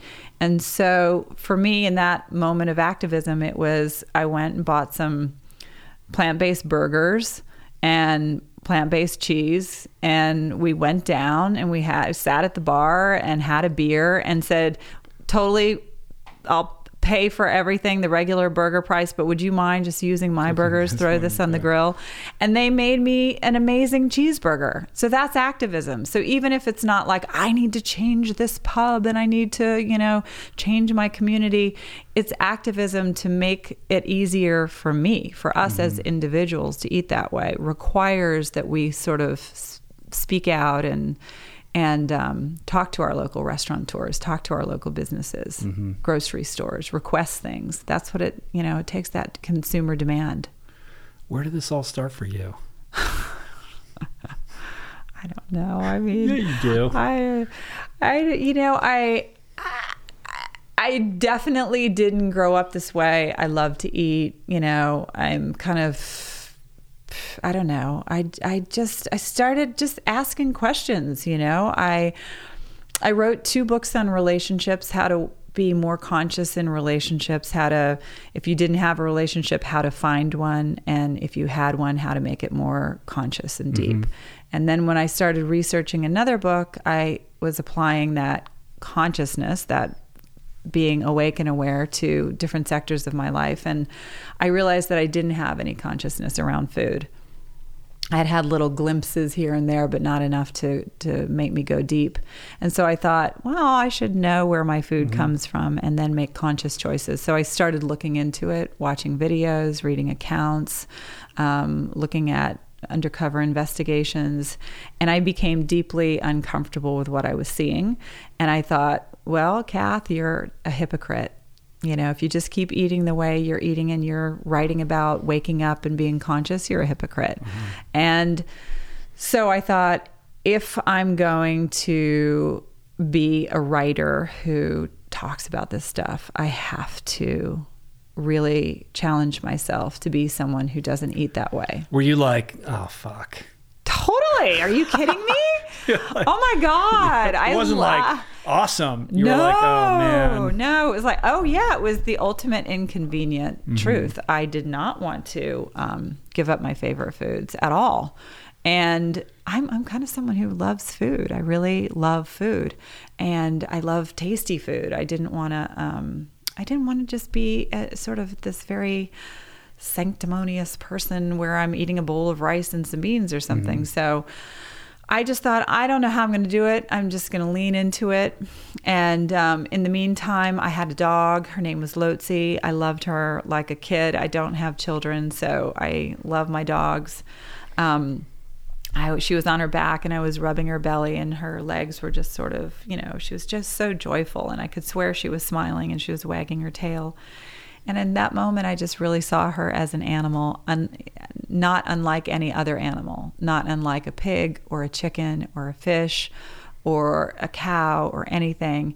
And the idea that I could send that dog, my dog, into a slaughterhouse, the fear that she would feel, I, the absolute terror that she would feel really got me and made me connect the dots.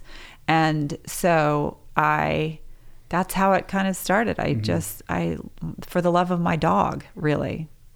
The love of my dog. And here you are. I mean, did you imagine that you would become this like No. like this No. face of the vegan movement? No, I, I don't think I'm the face of the vegan movement. Well, I you're am, one of the faces. I'm one of the faces. And there are many faces, and I'm proud to be um, part of that village, as it were. The but vegan mafia. yeah, yeah.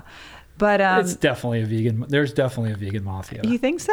oh yeah, I don't know. you're part of it. I don't think so. I think there is. I don't know. I, I mean, I, I have so many friends who who eat meat that you know I love, and we sit around and scoop and gossip, and you know, it's it, we we just put that in a compartment. But they are changing. I will say. I mean, it's hard.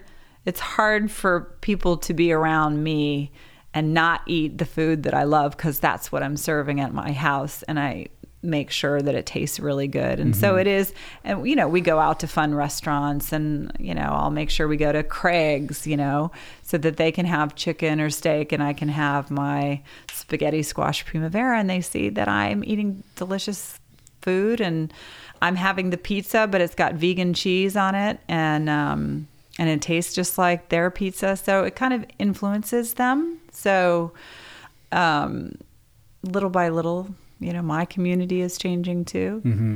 But the the surprising thing is that this is my my calling, which I had no idea Right. that this is my calling. I think that that uh, when you kind of canvas the whole vegan movement, Mm. there are all different kinds of voices, and they come in different shapes and sizes. Um, your voice is definitely one of inclusion, of of you know celebrating the small victories and mm-hmm. and kind of providing this accessible welcome mat for people. Like you're relatable, people can see themselves in you. Mm. You're because you're not a hippie and you kind of live in the modern world. Um, but there are other, and there are all different other kinds of. There's very hardcore voices. There mm-hmm. are there are sanctimonious voices. Mm-hmm. There are you know punk rock type voices who are mm-hmm. shouting like all of that and i think it's all great we all we need all those different kinds yeah. of voices because everybody has a different entry point they're going to connect with you know if they can't connect with you they'll connect with you know somebody else um, but i think within all of that um, noise there's a lack of of cohesion i think mm-hmm. that that i think ultimately on some level like handicaps the movement from moving forward mm and we were kind of talking about this a little bit before the podcast. It's it's similar to um, national politics. Like mm-hmm. the Republicans seem to have their talking points all in order. They know what they're going to say. They fall into line, and they get shit done that way. And the Democrats are fighting with each other, and they can't get it together. And and so ultimately, they end up hamstringing themselves from the progress that they probably you know all seek mm-hmm. if they could just get past themselves. Right? Yeah, we are our own worst enemy. We fracture and splinter off in so many different ways in this movement. And I think that's really one of the most unfortunate things because uh, we need to support each other. And maybe I'm not as hardcore as the next person but I support that person because, like you said, there are different entry points, and I also love that voice. You know, part of me just I I want to lift up that voice. It's great, and then some other people, you know, are all about being more moderate even than me, and I support that too. I think it's really important that we're all deciding that we want to move forward. And forward movement means away from eating animal food and toward plant based food there's like hardcore there's little by little mm-hmm. you know and i think if we can just support each other and opt for the better it's not the perfect we'll do so much better but mm-hmm. we we got to stop splintering off and fighting because this is these are serious times yeah we got to get oprah plant-based wow are you working on her? Come on. I mean, How are you going to make that happen? oh yeah, I can do that. She'll well because sure. she can move culture. Yeah, you know that, right? Yeah, no, but she did. She did my vegan cleanse. She did mm-hmm. a. Um, she did a vegan cleanse and she did a, a month long thing. She challenged her whole company, Harpo, to eat vegan, which was super successful. So she's done a lot and she's she's certainly talked about it. Um, she said she'd never be unconscious about eating animals again. So the awareness is there. Right. Well, she had that whole thing with the the, the whole lawsuit with the beef yeah. industry over who's the guy who's in it's the last scene of Cowspiracy. Yeah, the uh, mad farmer. cowboy. Right. Mm-hmm. Yeah. Well, when I the, when I went on Oprah the first time to talk about this stuff, um, all of her producers said, "Do not bring up." The animal stuff versus vegan stuff or plant based, whatever you want to call it. And I was like, okay, I can talk about meditation. I can talk about, you know, all kinds of other stuff, relationships and and uh, consciousness at work. I can talk about all of that stuff. And Oprah, as Oprah is, um, went straight to the heart of the matter and she wanted to talk about it because I think all of her producers were afraid for mm-hmm. her having gone through that traumatic experience with the meat industry. They didn't think she'd want to talk about mm-hmm. it, but mm-hmm. she did. She was curious, and she knows that this is this is a real um, um, rising tide that is um, only getting stronger. I can't speak for her, but certainly I know that she's interested and mm-hmm. she's well aware of stuff. So yeah, it's cool. All right, well, we got to wrap this up. Oh, I could talk forever. But well, we can keep talking for a little while longer. what else do you want to talk about? I don't know. I mean, I just. How's you know, Dan doing? He's good. He's good. We're we're going to Davos. He's going to mm-hmm. speak at Davos. So it's pretty exciting. Yeah, it'll be fun. We're going to go.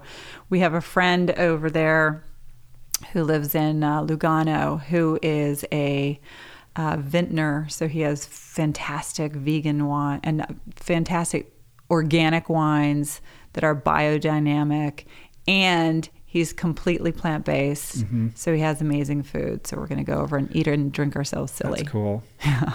You guys really do live the Blue Zones lifestyle. Like Dan, like one thing I've noticed is, you know, Dan's like very careful to like not overcommit and make sure that he builds in, you know, the time that he needs to recalibrate and enjoy his friends. Yeah, And that's something I have a hard time putting into putting into practice. Like I've noticed this even this year, like, you know, I don't not burned out, but like you work hard. I take on too I take on too much, Yeah. and uh, I'm trying to get better at saying no to stuff. But um, finding the time to like, hey, I'm just gonna go hang out with my friends. Like I'm like I, can't- I can't do that. I got this. I got Yeah. that. I got this. Blah, blah, blah, blah, blah. no, but life you know? is so know, short. it's You. Mm-hmm. never know. Look at these mudslides. I mean, it could end in a split second. You know, part of it is where we live. Um, we have houses all around us. All you have to do is walk outside, and you're going to run into somebody, and that's you know kind of a nice automatic Mm-hmm. social situation. You don't necessarily have to have dinner with someone, but you run into someone in the street and you have a conversation. So I think that naturally lends itself to th- that kind of living situation you know with the proximity to other people so you have an automatic social thing and then someone says oh you want to just hey i'm going to go hiking do you want to go with me or things just kind of pop up yeah. Yeah. so you live in a, have- beautiful place I know, but but it's, it's, more like isolated there's nobody. You know, yeah. Yeah. Like I have to make an effort. You have to make know? more of and an it's, effort. and and that effort involves quite a bit of driving. So for me to just like, hey, let's have lunch. Yeah. like that's a four and a half hour It's endeavor for me. You know, it's like It's my yeah, day. exactly. It's like I can't do that. yeah You know. so come and move And then I'll get like, oh well, come over to my house. Well, that's too far. I'm not driving all the way out there. I get it Totally. You know what I mean? totally you, When the you Dan's know, like, come up, hang out in Santa Barbara, and I was like, that sounds amazing. And then I'm like, but I don't know how I can make that work. long. You know, I know. I'm like, I, know. could do that, but then there's no podcast happening this week, you know. So I'm trying to balance that. I really take your it's starting equipment to up take to our its toll. Mm-hmm. house, and you know we're going to be gone for a couple weeks. Take our Yeah, house, I'm gonna go go live at your house yeah, while you're gone. meet our neighbors. You'll see, it's very social up there. Yeah, You walk outside, and people want to know how you're doing, what you're up to. You know, the farmers market there is insane. Oh, it's so good. It's so good. Yeah, it's really good. But that that day to day interaction is really nice. You know, and by the way, our neighbors, you know, they come over. We have happy hour. We're totally into happy hour, Right. and we'll just, you know, every once in a while, we'll just put out a text to the neighbors. Hey, you guys want to come over for happy hour? And we'll have some delicious, you know, cheese. Uh, whether it's you know Srimati cheese or if it's um, Kite Hill or something, and you know hummus, and it's like share the love. Like this is this is our little community. Like let's be social and and um, it's important. It's really important. You got you got to play more. You got to yeah, gotta enjoy I, ha- life more. I I know it intellectually, and then putting it into practice. It's like, and y- y- you know, I wouldn't characterize myself as a workaholic, but I'm I'm definitely driven. You know, and I think there's, and like Yeah. I've been thinking about, you know, the ego piece in that. Like, okay, what are you really doing, and like, what is this all about? You Yeah. know what I mean? Like, where is your heart? Like, take an honest inventory of where you're at, and Yeah. I and I. And so I've been doing that, and that's been kind of an interesting, you know, insightful, you know, journey into the soul. Uh, and as part of kind of that exercise, I watched uh, this documentary, Jim and Andy. Have you seen that documentary yet? Oh man, you gotta watch it. really? Uh, it's a documentary about Jim Carrey uh, during the course of making the Andy Kaufman movie, Oh yeah. Man on the Moon, Oh wow. and it's fascinating Oh, I'm gonna. and basically you know he recognized that like this was the opportunity of a lifetime for Mm-hmm. him to portray this person who had meant so much to him Mm-hmm. and he decided to go all in and not not it, and it's sort of like he hired a crew to follow him around during the process of making this movie like a behind the scenes crew. And he approaches it from a method perspective but to ask him he would say no i wasn't doing like a method acting job. Andy literally walked into my body and i became andy and tony clifton. And i just exuded that oh, his wow. psyche through the process of making this movie in a very kind of spiritual way and it's unbelievable to watch Oh wow. and how disruptive he was to everybody because he never broke character and he was Mm-hmm. this obnoxious, you know, this mm-hmm. obnoxious person. And to be frank, like Jim Carrey's never been the same. He's mm. never been the same since that. And the footage hmm. of this is interspliced with a very long interview with Jim in current day, in which he reflects over the course of his career um, from somebody who was very ambitious. You know, he wrote himself that $10 million check and then achieved that. Very much a, a, a, master. Um, a master at manifesting in his life, uh, to come to this place on the other side of it to say, you know, I, I'm I'm here to tell you that like being rich and getting everything you want is not the solution to whatever ails you. And he's been on this deep spiritual quest to Oh, wow. Find peace within himself. And it's very interesting. And it's made me reflect on my own journey and the attachment like that I have, like the, the ambition that I have attached to what I do. Um, and it's like, uh, it's made me realize how I have at times undervalued like those things that are the most important. That, and the whole point in saying that is that I notice in you and in the way Dan carries himself that he's not unaware of that and that he does mm-hmm. prioritize that mm-hmm. and and I can see that in you know who he is and how he behaves and how he carries mm-hmm. himself and how genuine he is with everybody that he meets. Well, that's true. He is. But you know, give I would say give yourself a break because you wouldn't have achieved what you've achieved if you didn't have that drive and ambition and you know, just that crazy sort of dedication and devotion to whatever you were doing, whether it was the Ultraman challenge or starting your podcast and, you know, growing that. I think that's it takes a certain amount of that. But then you get to a level and it's like, okay, I can I can actually now fold in some meaningful time with friends. I can actually do stuff that's not super, you know, important. I can just kind of have fun. I can just mess around because that's when the ideas come, you know, when you just work, work, work. And I said in my book and, and um, in the acknowledgments, I said to Dan, I said, let's just go sit on the balcony and, and drink wine for a little while, you know, because it's like, I, I've been working really hard and writing takes a lot of energy.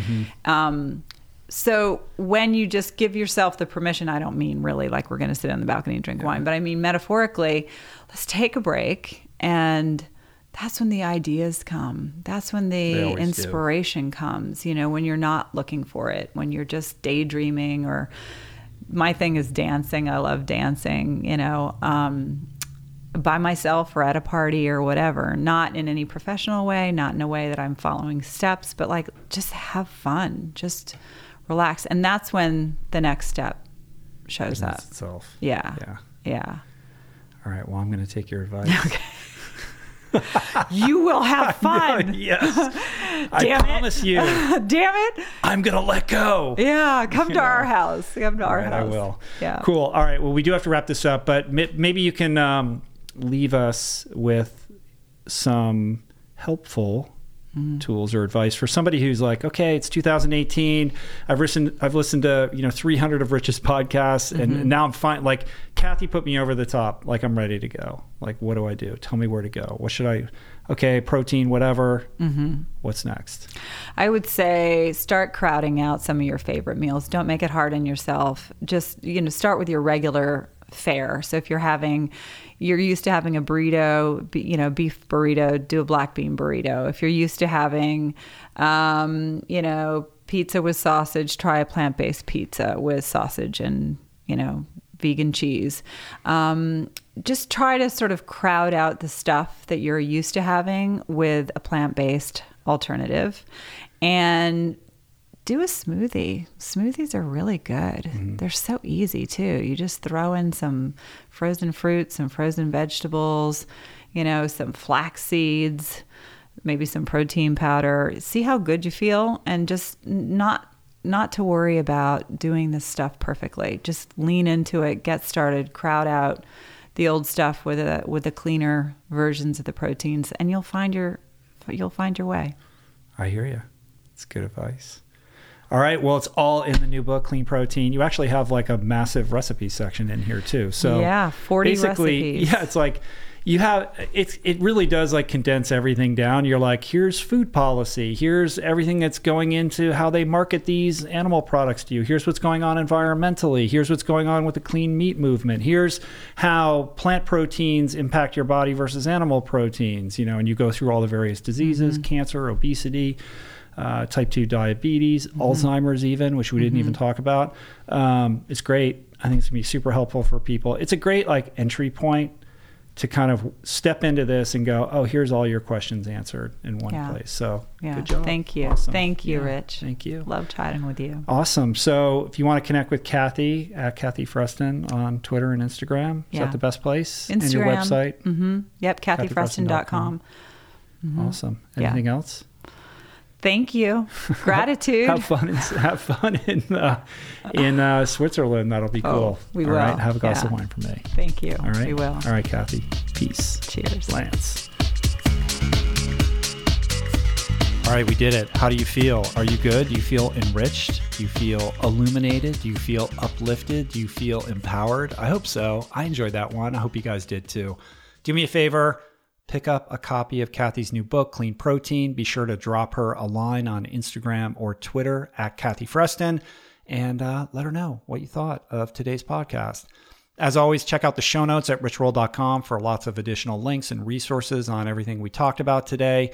I also wrote a comprehensive blog post on the subject matter of protein. It's called Slaying the Protein Myth. I'll put a link up to that um, in the show notes as well because I think it's uh, germane to the subject matters discussed. Uh, quick reminder our new cookbook, The Plant Power Italia, is now available for pre order. We're very excited about it. You can find out more about the book on my website or uh, just go to any of your favorite online booksellers and it's up there. You can pre order it now. It would help us out a lot. We would appreciate it. And you're not going to be disappointed. It's an incredible book. If you would like to support my work, do me a favor, subscribe to the show on Apple Podcasts or on whatever platform you enjoy this content.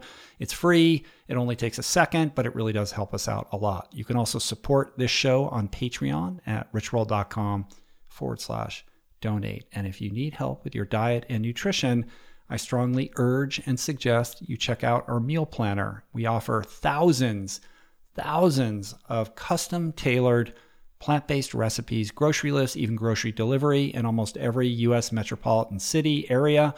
Right at your fingertips, this powerful toolbox with everything you need to eat better, eat the way you deserve, and it's very affordable, just $1.90 a week when you sign up for a year. To find out more, go to meals.richroll.com or click on Meal Planner on the top menu on my website. I want to thank everybody who helped put on the show today Jason Camiolo for audio engineering, additional production help, interstitial music, help with the show notes, all kinds of stuff. Sean Patterson for his help on graphics and with the photography stuff. Uh, he doesn't take the pictures, but he puts all the nice words on them. Uh, Michael Gibson for videography for filming today's episode, which you can find on YouTube, youtube.com forward slash rich roll. Subscribe there as well. And theme music, as always, by Annalemma. Thanks for the love, you guys. I'll see you back here soon with another amazing, great, mind blowing, illuminating, uh, and enriching episode of the podcast. Until then, be well. Peace, plants. Namaste.